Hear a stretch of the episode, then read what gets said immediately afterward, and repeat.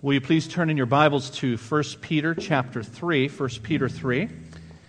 And we will continue our series in that book, the title of which is on the screen behind me. We want everyone to be able to look at the passage that we'll be considering. So these brothers have some Bibles. They're going to make their way to the back. Just get their attention, and they'll get a copy of the Word of God to you that you can keep as our gift to you. We want everyone to own a copy of Scripture. and We hope you'll be back and bring that with you as we look at God's Word each week.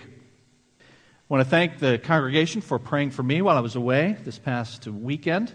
I was with a church in Rockford, Illinois, First Baptist Church there, that has recently called a, a new pastor. And they are trying to regroup uh, as a church, determine the direction that God would have them go, and they're seeking uh, advice, counsel on that. And so Saturday evening and then Sunday morning and early afternoon, I spent my time with the saints there and enjoyed my time very much. Safe travel, obviously and I thank you for your prayers, but it is good to be back with the church family here. The church that my mother attended as a girl, and at which her father, my grandfather, served as an elder, was still standing and operating when we would visit our relatives in Pikeville, Kentucky, as I was growing up each summer. We'd go to the church on Toller's Creek on Sunday when we were there, and I still remember the sign above the main doorway. It said, The church meets here. And I came to learn that they did that to make clear that the building is not the church. Most of you know that according to Scripture, the church is the body, that is, the people who comprise it. The building, something that in the first century church most churches did not, did not have, the building is a useful tool, though, for what the church does, but it is not the church. God's people are the church.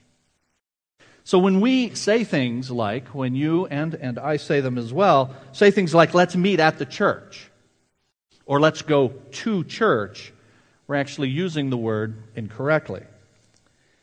But the church as a place is so ingrained in most of us that it's really, really hard for us to shake it. That we fail to see the church as more than a place is also heard in other kinds of statements that we make. Things like, I attend community Bible church. Or we might ask someone, Where do you attend? And so I ask you to just pause for a moment and ask yourself how you think of the church. And how important is it to your life and to the mission to which God has called you? To put it another way, how central is the church, do you believe, to our purpose? The Bible teaches that the body of believers, the church, is indispensable to the life not only of the individual believer, but also to the carrying out of our collective purpose, something that we call the Great Commission.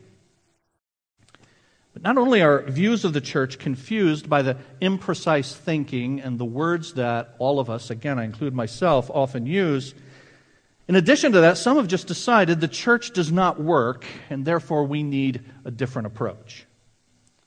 The role of the church has certainly been diminished in our day.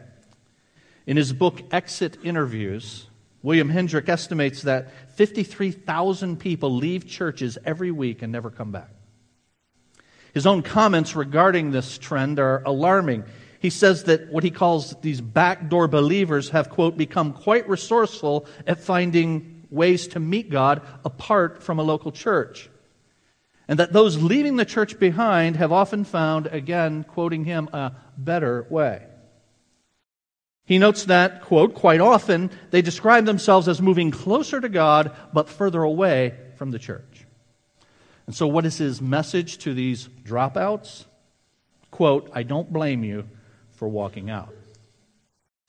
Well, the Bible has a profoundly, profoundly different view of the church. The Bible says that Christ loved the church and gave himself for her.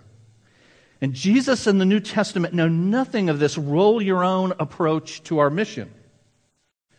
Do you all remember that the night before Jesus was crucified, he met to instruct his first followers, and he gave them a number of comforts and promises but one of the things he told them in that upper room discourse was this A new command I give you love one another.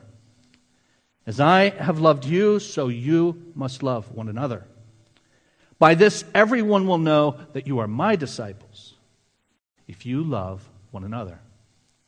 You all see the one another thing there? Do you see the, the people component, the relational component? And then Jesus, the following day, is going to give his life for the church. And then a few days later, he will rise from the grave. And just before ascending back to the Father, he gave those first followers what we call the Great Commission. And as the New Testament unfolds what they did, it's clear that the church, that is, God's called out people, were and are crucial to the carrying out of that mission that Jesus gave. In fact, so important is the church to the mission that most of your New Testament is comprised of letters written to churches or to leaders of churches. And 1 Peter that we've been considering now for these many weeks is written to God's people, His church, in order for them to live out the mission in their particular setting, which we've seen is a difficult setting because of both government persecution and in, it's being carried out in the midst of a hostile culture. And far from seeing the fellowship of God's people as ancillary or optional, in the midst of Peter's instruction, for us to, in the title of this series, live right in a world that's gone wrong. Peter tells his readers that their interactions with one another as the church, now hear this, are the basis for their mission in the world. In order for us to fulfill our collective calling in the world, we have to have a proper view of ourselves in relation to both the culture but also to one another, the church. And Peter seeks to provide that, beginning in chapter 3 and verse 8. Finally, all of you, be like minded, be sympathetic, love one another, be compassionate and humble. Now, he says finally in chapter 3 and verse 8, but if you're looking at your Bible, you see that there's a page or two after that in 1 Peter. It's actually five chapters long. So finally, it's clearly not the end of the letter, but rather it's the end of a section that speaks of our mission in the world. And we've been considering that over the last several weeks. Now, where does that section that's ending now, beginning with chapter 3 and verse 8 through verse 12, where does that start? It starts in chapter 2 and verse 11. Please take a look.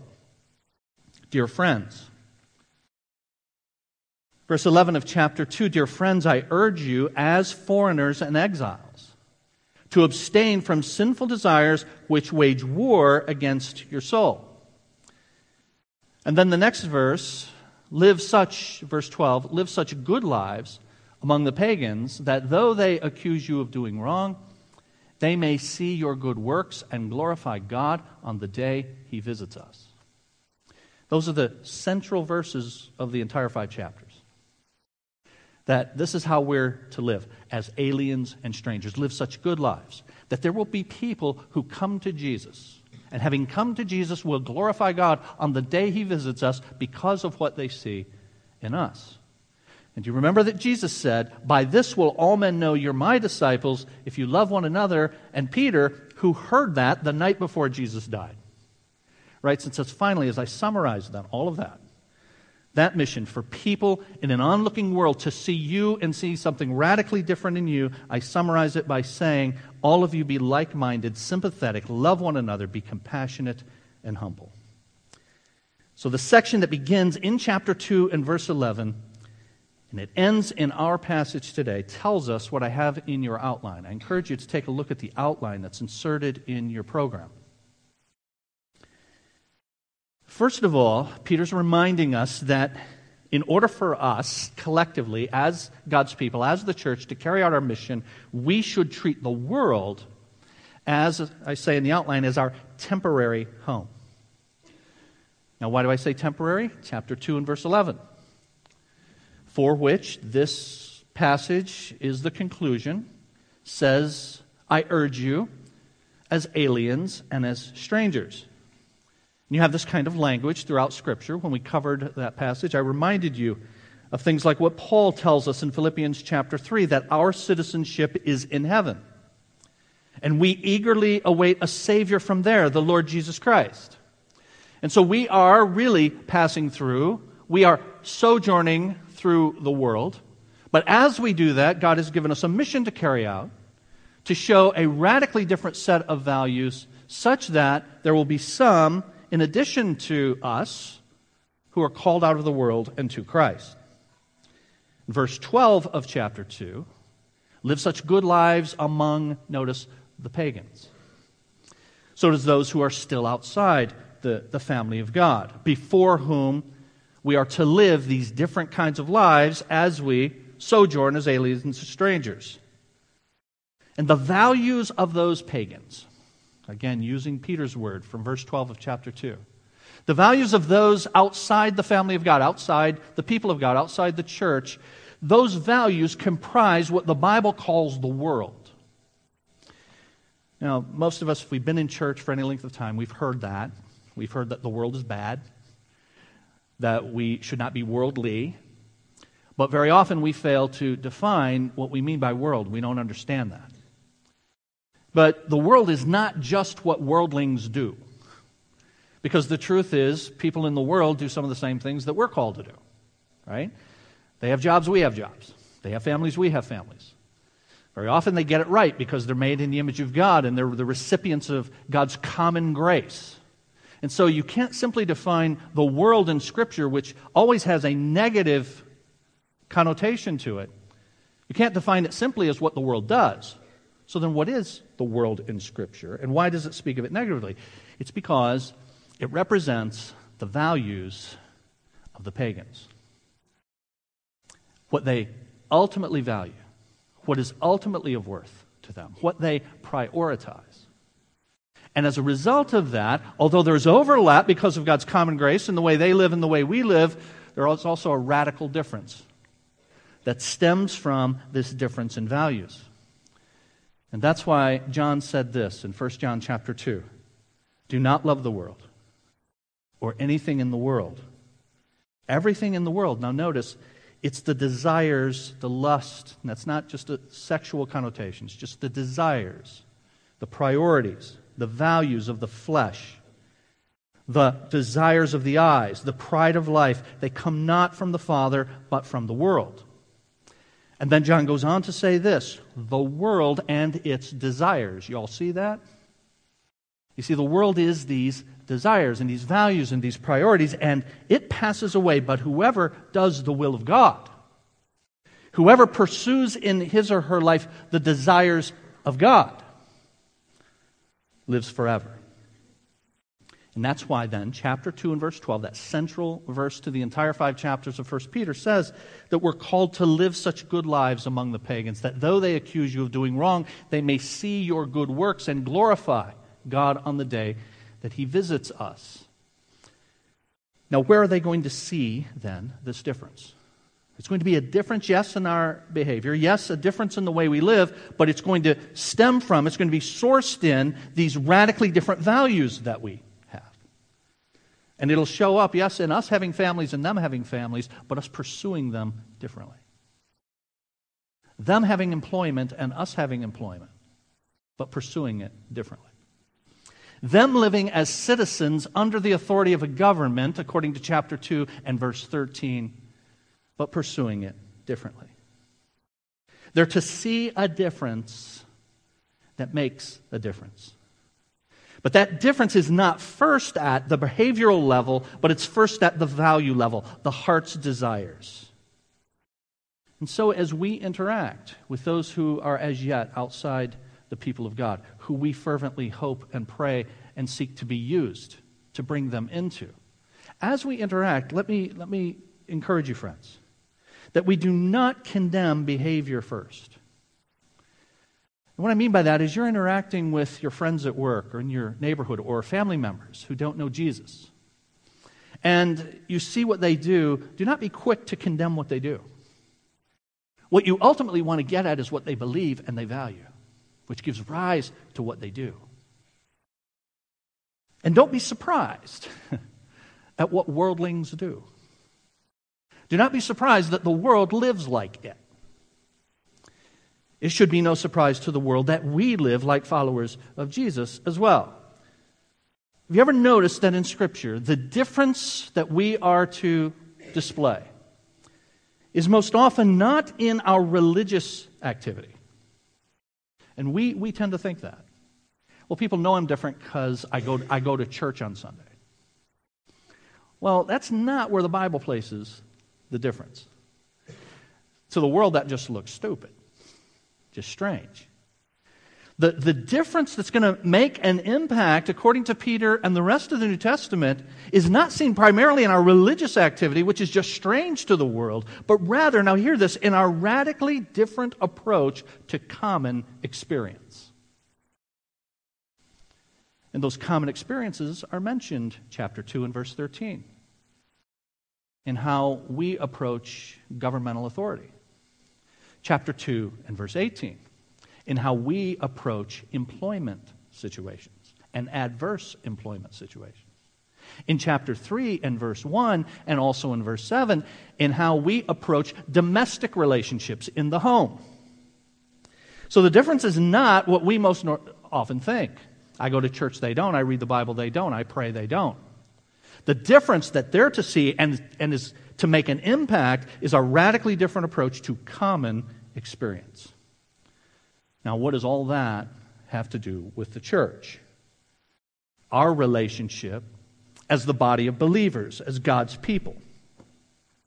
Well, notice that Peter's conclusion to how this mission is carried out, this mission given in chapter 2 and verse 12, this mission is carried out as we treat the world as our temporary home, but it's aimed at our relationships with each other.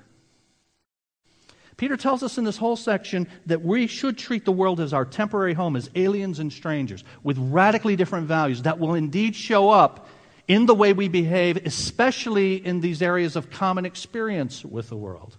Treat the world as our temporary home, but I say, secondly, in your outline, Peter says in chapter 3 and verse 8 that we're to treat each other as permanent family. Treat the world as our temporary home, but treat each other as your permanent family. You say, yikes, really?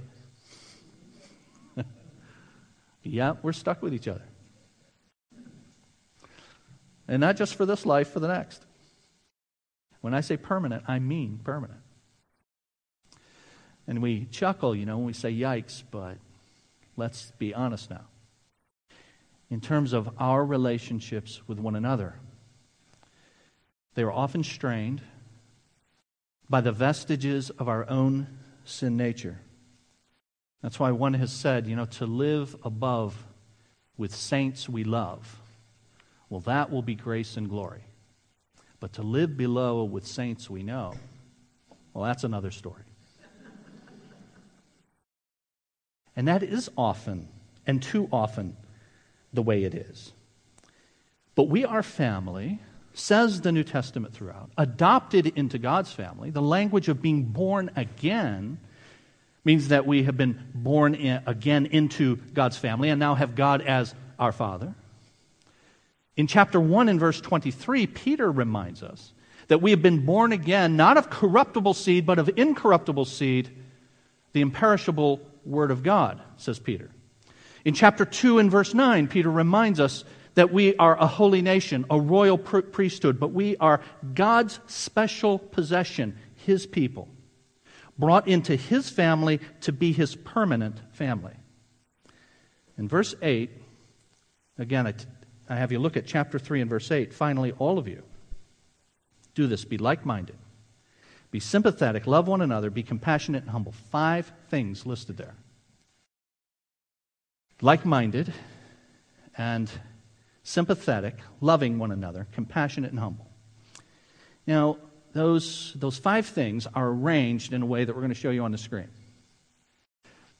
Uh, in Greek and in the time of the New Testament, it was common to use a literary device called uh, a chiasm, sometimes pronounced a chiasm.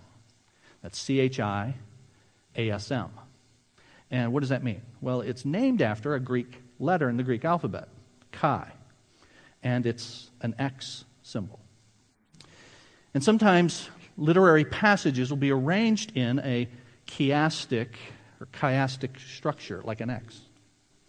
And so it'll list one thing that attaches to another, and then another thing that attaches to yet a fourth, and then they will have as their nexus in the, in the middle what's most important. And that's what Peter has done here in verse 8 of chapter 3. He's listed these five things. Four of them are in pairs attached to each other. And then there is the middle and most important issue. And so, like minded is based upon humility, as we are going to see. In order for us to, Peter goes on to say, in order for us to be compassionate, we are that is going to be based on being sympathetic with one another. And then in the middle of all of that, what ties it all together is the love that we are to have for each other. And that's why I say then in your outline that we're to treat each other as permanent family. If we're to carry out this mission, that Peter is pointing us to and reminding us to. We treat each other as permanent family. And Peter is telling us then, in conclusion, this is how you, how you do that. You pursue a like mindedness that's based on the humility, the personal humility that you have. And you pursue a compassion toward each other that's based upon the sympathy that you cultivate internally within yourself. And all of that is tied together in the middle of verse number 8 by the command to love one another. Now let's talk about that a bit. We're to treat each other as permanent family. And I say in your outline, here's what that means it means we should treat each other with deference. Deference. We should defer, D E F E R, deference. Treat each other with deference. Now, why do I say that? Because what Peter says is we are to be like minded. And the word that's translated like minded is often translated, you could write next to that, if you're taking notes, harmony. That we're to live in harmony with one another. But in the way he's written this, he said, in order for us to live in harmony with one another, it's going to have to be based on the humility that we bring to one another. The only way that we will be like minded, not like minded in our opinions, Peter's not saying that we should all have the same opinion about everything but we're like minded in our purpose, such that we're willing to set things aside, defer for the larger purpose. And he is saying we will only do that if we are humble people. A lack of humility will result in an exalted view of my opinion. Oh, man. Do we have an exalted view of our opinion? I have an exalted view of my opinion. And so do most of you. Some of us are loudmouths. Some of us are extroverts. Some of us talk a lot. So not only do we have a high view of our opinion, and we really believe everybody is entitled to our opinion, and we are happy to dispense it. And some of you are more introverts. And you may come off as not having such a high view of yourself. Ah, but God knows. No, really. Internally, in the deliberations we do within ourselves, think about this. How critical are you of others? Whether you say it or not. I could do it better. It should be done differently. Lack of humility will result in an exalted view of my opinion, whether I speak it or not. A lack of humility will also result in criticism, very often internal, that most often becomes external. Humility begins with how you view yourself, and then in turn, how you view others. And how does the gospel tell me to view myself? Romans chapter 12, Paul tells us, Let none of you think of himself more highly than he ought to think. I came, you came to Christ with empty hands. By the grace of God, 1 Corinthians 15, the great apostle said, By the grace of God, I am what I am. Humility is to be at the heart of the Christian experience. And yet, most often for us, if we're honest, we are legends in our own minds. And therefore, we don't bring the humility to our relationships that the gospel requires.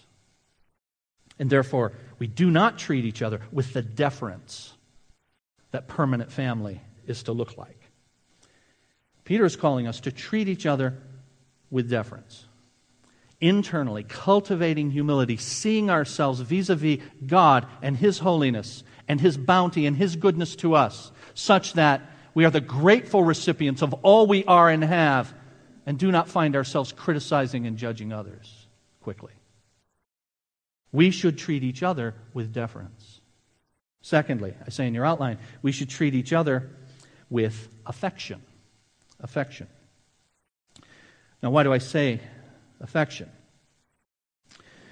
Because this other pair of attributes that are to be true of the collective body, God's people, His church, all of us, says Peter in verse 8. These attributes include these two sympathetic and compassion. I will only be compassionate toward you if I am cultivating internally a sympathetic view of others. Let's see, in my pride, my pride gets in the way of sympathy and where there is no sympathy, there is no compassion. Now, how does pride get in the way of my, my sympathy? because I'm a self made man or woman. I did it, why can't you? You made your bed, what? You lie in it. You are now reaping the consequences of that which you have chosen to do. And on and on these haughty thoughts and words go. But where is the sympathy? In looking at someone's circumstances and situations that says, this could well be me but for the grace of God. And therefore, I have sympathy. And as a result, can play that out now that internal cultivating of sympathy for the plight of another can be played out in my compassion. And I say this means treating each other with affection because it has to do with a heart attitude toward others. And so I ask you, friend, as I must ask myself, how do you view others? Particularly in this context, how do you view others in the body? How do you think about them? Is it with compassion, or with sympathy, I should say, that results then in compassionate action? We should treat each other with deference. We should treat each other, says Peter, with affection. And in binding all of that together, at the nexus of all of this in verse number 8, is love one another. And so I say, thirdly, in your outline, we should treat each other with love.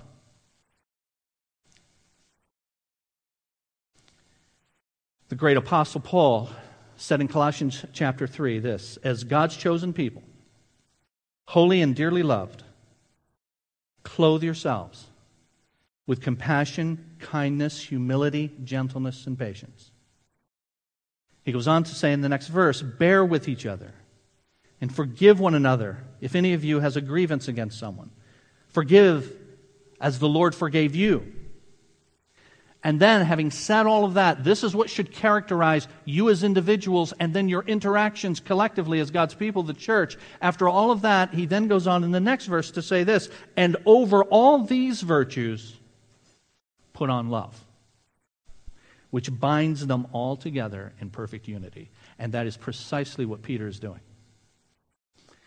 He's saying there's to be this like mindedness, this harmony amongst us, that is cultivated by by an internal attitude of humility. We are to be people that are characterized by compassionate action for one another. But that only happens as we cultivate sympathy in the way we think about one another. And at the heart of all of that is, as Paul said in Colossians 3, love. Now, why? Because love always looks outward. Love always looks outward at the other person and what it is they need. That's why I've given you many times over the years this working definition of love. Love is doing what is in the best interest of another. And the common refrain in even Christian circles, certainly in secular circles, that we need to learn to love ourselves is not something the Bible ever commands. In fact, the Bible says, 2 uh, Timothy chapter 3, that there will be perilous times that will come. People will be lovers of themselves. Okay? We got the love of self thing down pretty well. The Bible never commands that. True love looks outward. And as love looks outward, it causes us to both, now hear this, both appreciate others and to identify with them in their plight, which is the very thing that these other four qualities are calling us to do. If we're going to be like minded, then I'm going to have to have, and in, in harmony in our relationships, I'm going to have to have an appreciation for you and what you bring. And if I have no appreciation for what you bring to the table, because I have such a high view of my own opinion, then we will not be like minded in our purpose and in harmony.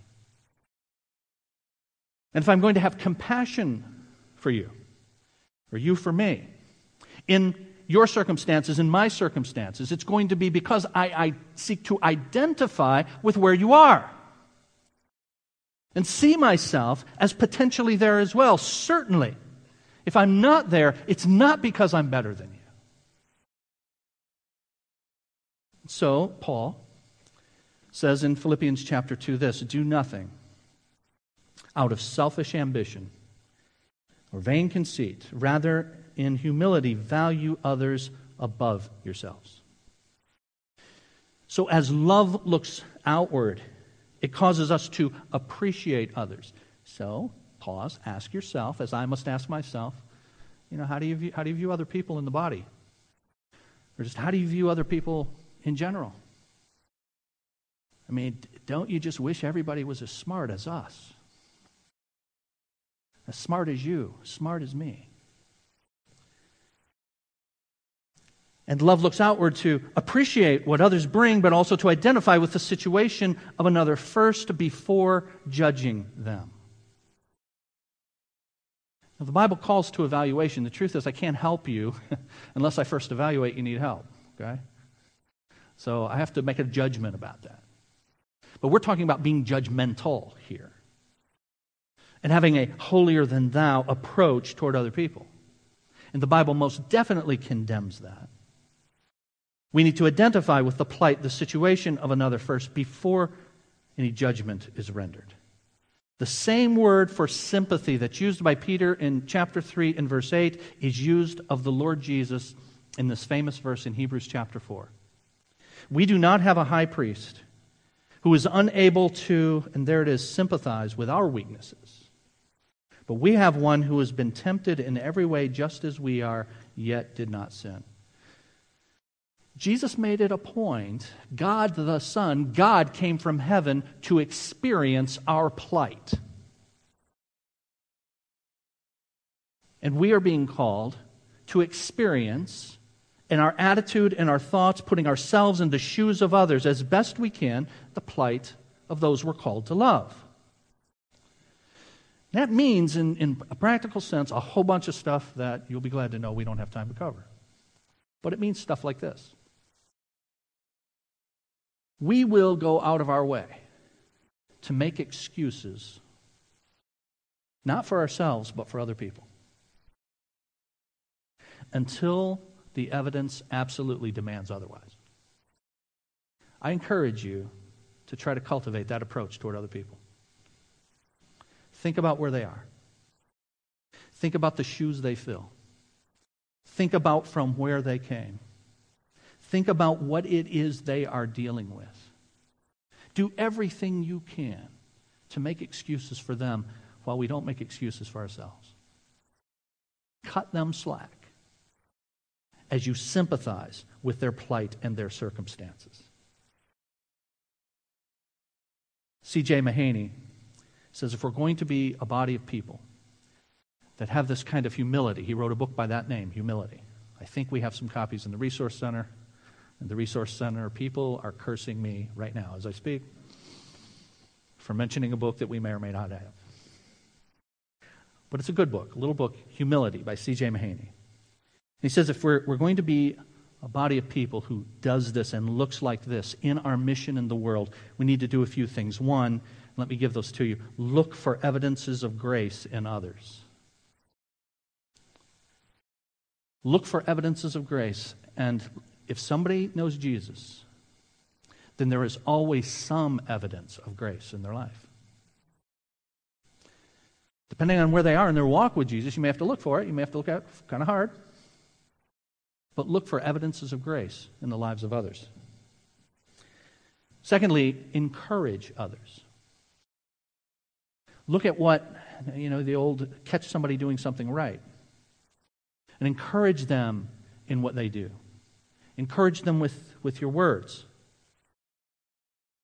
And then, thirdly, be a person who invites correction yourself. You make excuses for them, but you invite correction for yourself. In your relationships with others, say, I need your help to see me more clearly than I can see myself. And that displays an attitude of humility about yourself. Hear this now that will come in very handy when God calls you to be an instrument of change in the life of somebody else. Because you invite correction of yourself first. Look for evidences of grace in others, encourage others, invite correction. I wanted to spend and have spent our time primarily on verse number 8. Let's quickly show you the connection between then verse 8 and verses 9 through 12, and we'll, and we'll be done. But before we move to verses 9 through 12, just notice this one other thing in verse 8, and that is it says, finally, all of you. It doesn't matter what your position is, it doesn't matter what your age is, it doesn't matter how long you've walked with the Lord. There were those varieties of people in the churches to whom Peter was writing, but he says, all of you. And so I am encouraging you, dear brother and sister, as I have to admonish myself. Nobody gets a pass on this. If you're part of God's church, you're part of this. You're part of this body.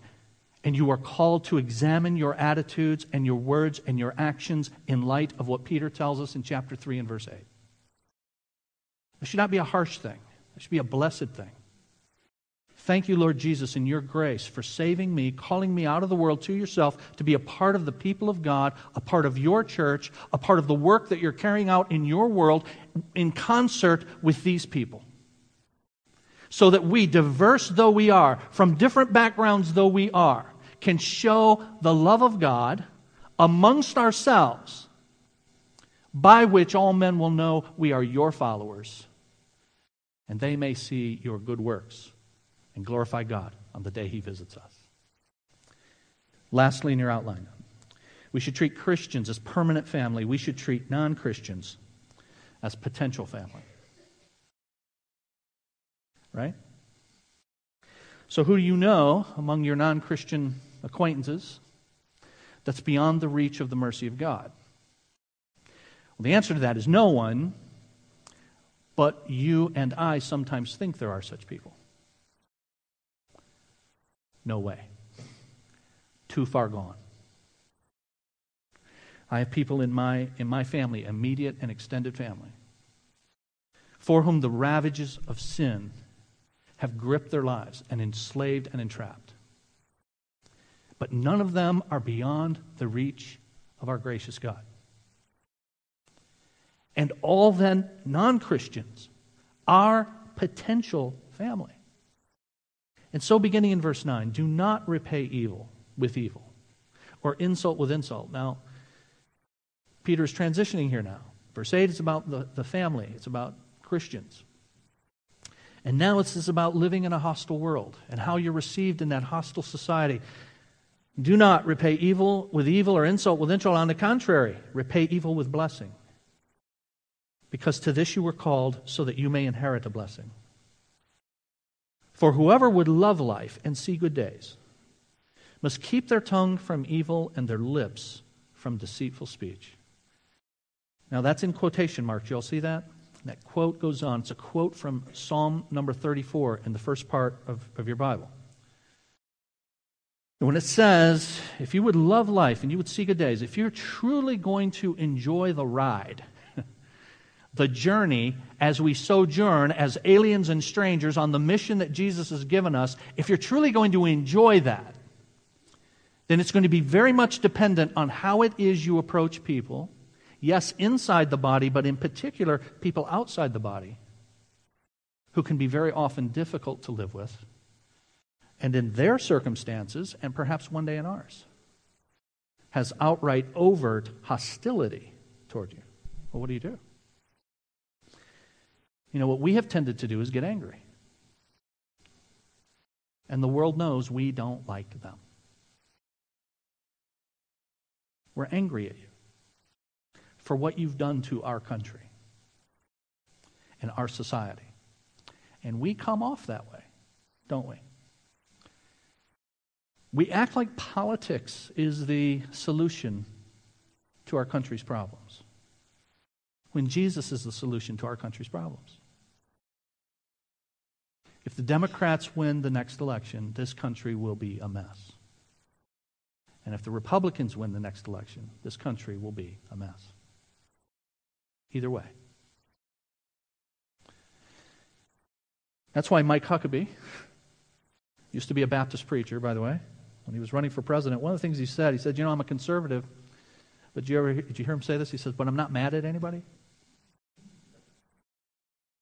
Because that's the way we come off.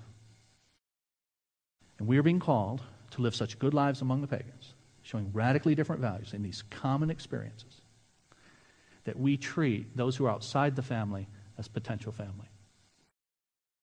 But it starts here. Charity begins at home. Charity or love begins at home. So I encourage you, dear friends, ask yourself how do you treat members of the family? I will end with this.